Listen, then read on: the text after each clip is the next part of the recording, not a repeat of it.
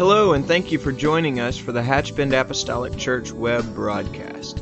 In our society today, some, and yes, sadly, maybe even most, question the value of preaching in their lives. But we still believe what Paul said in 1 Corinthians chapter 1. In essence, Paul preached that God has chosen the foolishness of preaching to save them that believe. And so that's why we still place such a high value on the preached word of God in agreement to the scripture. And so now I'd like to thank you again for joining us for a message from the pulpit of Hatchbend Apostolic Church.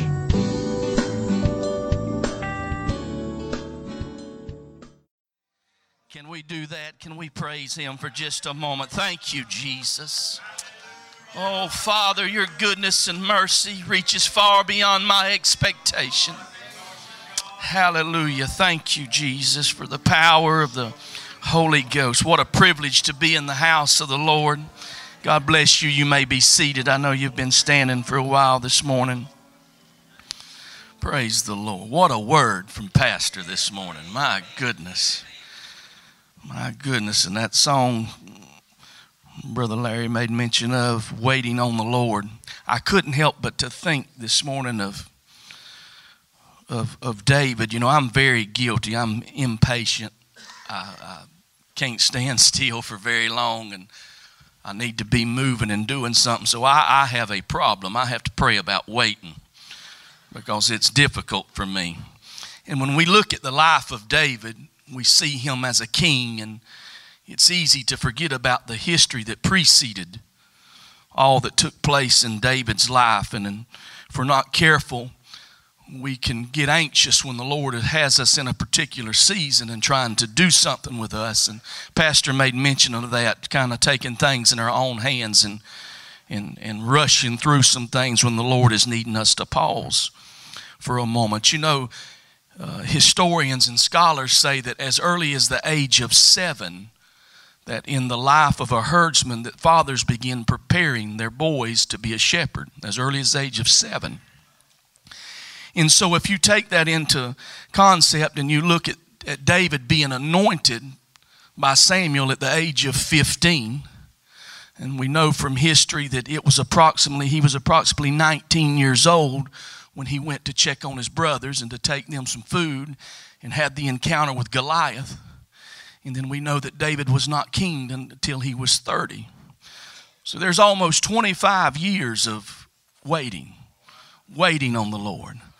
I can only imagine that moment in that living room that day at the age of 15 when that oil from that horn being anointed running down his face and thinking, what a place I'm fixing to be in, only to have to return back to the sheep. But it's at those times that we're in the fields just tending, day to day living, that God is molding and shaping us and and, and making us in what He wants us to be. And I'm thankful for those times, and I pray that the Lord will help me be more patient. Praise the Lord. I am so happy to have my wife.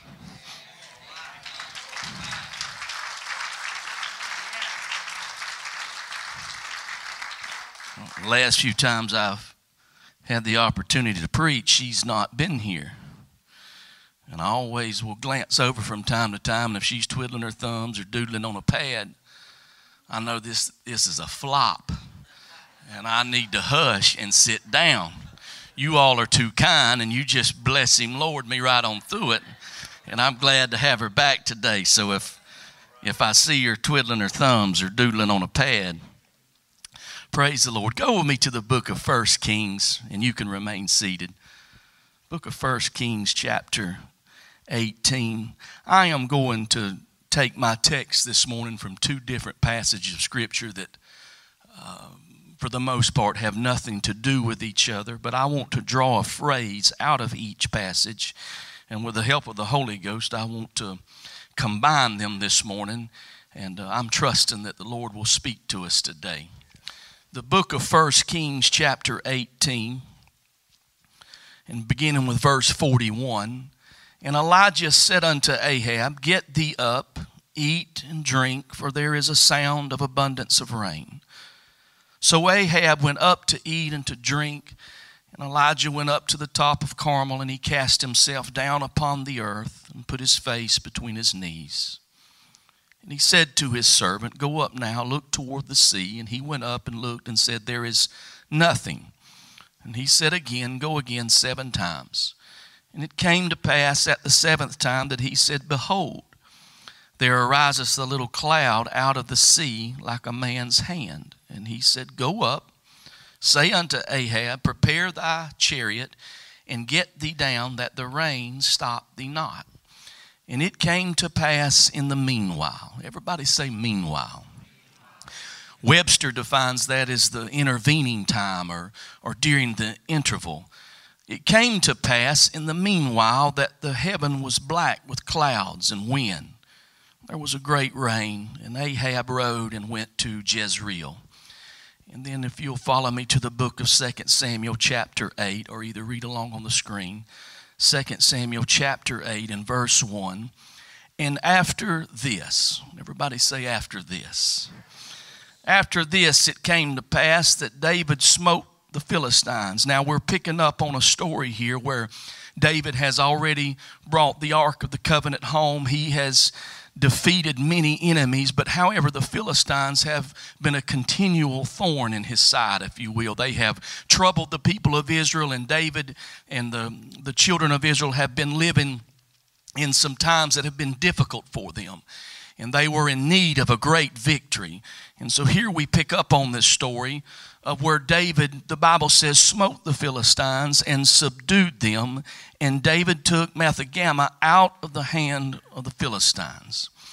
After this, that, that phrase caught my attention, and uh, it reminded me that God knows right where we're at.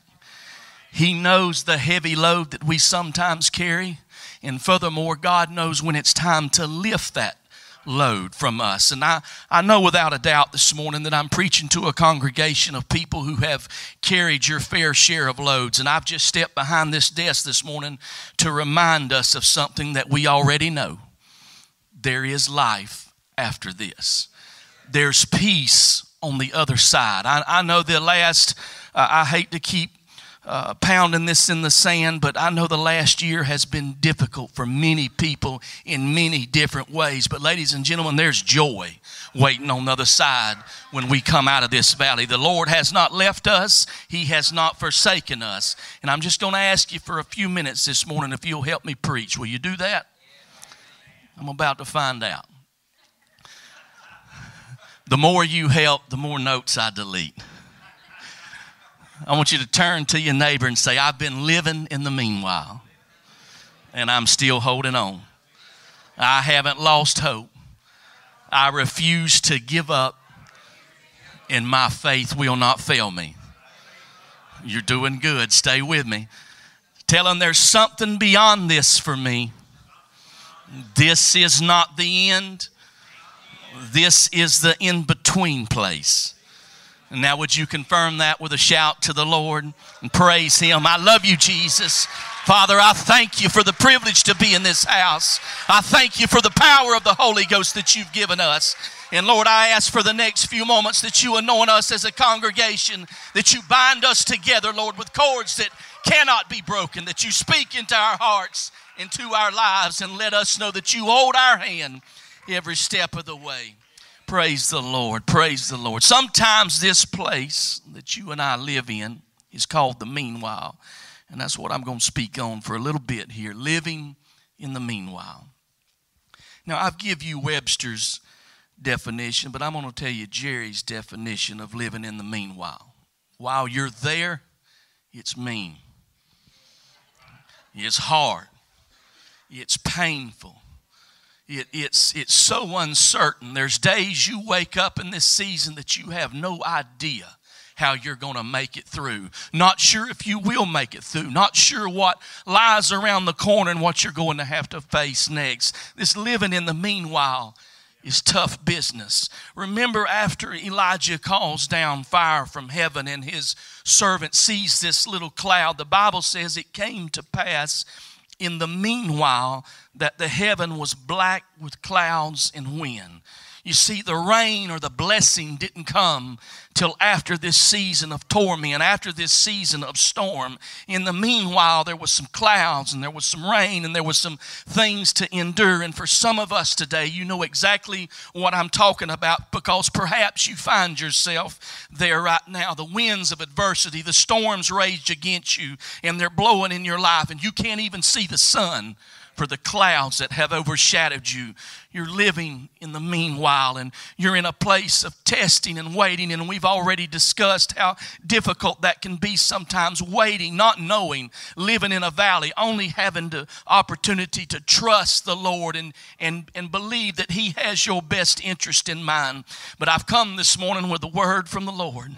If you find yourself in that valley this morning, if you find yourself in that testing place this morning, you just hold on. You've come too far to quit it now. Don't you let the enemy steal this from you because living in the meanwhile is almost over for you. Those sleepless nights, those nights of crying and pleading with God, those days of uncertainty, they're coming to an end because you're coming to your after this season. This after this season, David, the Bible tells us that David smote the Philistines and subdued them. That word there, smote, means to attack or to hit or to conquer. And the word subdued means to bring under subjection or to humiliate. I completely understand that I'm preaching to the choir this morning, but sometimes when we are going through some things, the devil tries to convince us that what we're going through is our own fault and I'm not diminishing our responsibility of things that we have to do in our in our servitude to the Lord, but but the devil will convince us. I have found myself in the past few months blaming myself for the situations that we have been in, and I've wondered, what have I done wrong? And I've I've let the devil forgive me this morning, but I've let the devil creep up onto my shoulder and whisper into my ear that I'm doing something wrong and that this is some punishment from God that we're having to endure from this. But I tell you this morning, that's a lie from from the pits of hell.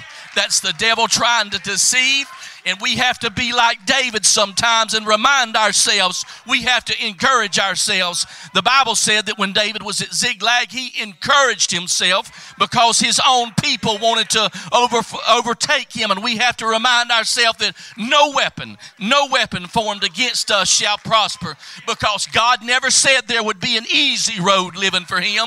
God never said that we would never have to face adversity in our family. God never said that this would be a bed of roses. At some point in our life, we have to put our faith and trust in God, knowing that He's going to see us through because He did promise me. He did promise you that He would never leave us nor forsake us. The psalmist tells us in chapter 34 and 19 that many are the afflictions of the righteous, but the Lord delivereth him out of them all. Isaiah confirmed that in chapter 43 of his book in verse 22 when thou passest through the waters, I will be with thee. Through the rivers they shall not overflow thee. When thou walkest through the fire, thou shalt not be burned, neither shall the flame kindle upon thee. This morning, I want to remind us that now more than ever, we've got to have a made up mind. We've got to have our mind made up and our feet set upon a rock on a sure foundation. Have you ever had a, a bulldog or, a, or a, a, dog of some sort and they you're playing with a toy and they've got the end of the rope or the end of the toy and you're trying to pull it from them and the harder you pull, the harder they pull back. Excuse this expression this morning, ladies and gentlemen, but now is the time to have a mad, made up bulldog mentality that I will not turn loose of what the Lord is doing in my life and I'm going to hang on and fight with every tooth and nail to stay in this with the Lord. This morning, I want to remind us that we cannot give up. We cannot give in to fear and doubt. We must keep walking through the fire. And if we will keep praising God through the midnight hour, if we will hold on to His word in the face of every contrary and negative report, we will come out of this living in the meanwhile, and we will come to our after this season. I, I don't know what that may be for you today. It may be a doctor's bad report. It may be a season of some long sickness. Perhaps you've lost a loved one. Perhaps there's a relationship in your life that has gone bad. I don't know what that is for you today, and I don't have to know. All I need to know is that God promised us that there is an after this. We will come out of this on the other side. God never promised a rose garden, He never promised a trouble free life, He never promised me a mountain with no valleys, but He did promise me an after this. Yes, David had to fight with the Philistines. Yes, they caused him much grief and pain and heartache. They won a few rounds. They hit David and knocked David down. And you and I both know that living for the Lord is not trouble free. It's not a life that says you will never walk through the valley of the shadow of death. And I'll go one step further to tell you this if you're living for the Lord today, you better buckle up and tighten the cinch down tight because the devil's coming for you and he's coming for your family. And if you think he's playing for games, you're sadly mistaken because he's playing for keeps and the devil wants our soul. He wants to take us from an eternity in heaven and send us to the everlasting pit of hell. And we cannot give up on what God is doing in our lives. He never said that you won't hear a bad report. God never said that you would never cry over wayward children, that you would never be lied on, that you would never lose someone that you love. But He did promise us that He will be with us he did say, If you will hold on to me, you will come to your after this. In closing this morning, what happened after this? The Bible said that David smote the Philistines and subdued them, brought down, beat them down, brought them under subjection. One definition, and my personal favorite of subdue, is to humiliate. David smote them and humiliated them. Now, we all know what humiliate means to embarrass or, or put to shame. And I feel in the Holy Ghost this morning, and I believe that somebody is ready to come out of that living in the meanwhile. You're ready to move into your after this season. I believe there's someone who is weary with being berated by the enemy, and it's almost your turn to humiliate the devil to embarrass him. Let me remind you this morning that every time he throws something at you that fails, every time he sets something up for you that misses you, every time you get knocked down and you back bounce back stronger, he's humiliated, he's embarrassed, the devil's humiliated this morning because you're in the house, because you got up and came. There are times when you don't feel like coming to church, you don't feel like participating, but I tell you, you embarrass the devil. You humiliate the devil every time you roll out of bed and say, you know what, contrary to the way I feel, contrary to what's going in my life, going wrong in my life, I'm going to get up and I'm going to go to the house of the Lord. We cannot allow the enemy, we cannot allow the enemy to dictate how we live our lives by setting our mood. Let me just put this verse in my own words what this has meant to me over the past nine months of my life. And I do so respectfully to the Word of God. I understand about not taking or adding away from the Word. But, but the Lord has just, in my seasons, and forgive me this morning if this is too transparent, but in my seasons of self pity, over the past few months of riding down the road, wondering why and asking why and, and having a little pity party, if you don't mind, for myself. I would have to encourage myself and I would have to think back on the promises of God and I would have to remind myself that there is something after this. There is something after this. After this, the tables are going to turn. After this, we're going to bounce back stronger. After this, we'll be better than we was before. After this, the Lord is going to do things like we never seen in our life. So I tell you today, as we stand across this house, you get one foot on the Word of God and you get one foot on the devil's throat and you say, Devil, I refuse to let you rule in my life and I give myself wholeheartedly to the kingdom of God. Let's worship the Lord this morning. Thank Him for His goodness. Lord, you're better than I deserve, Father. Thank you for the word in my life. Thank you for your spirit. Lord, I thank you today for the Holy Ghost. I thank you today, Lord, for the Holy Ghost.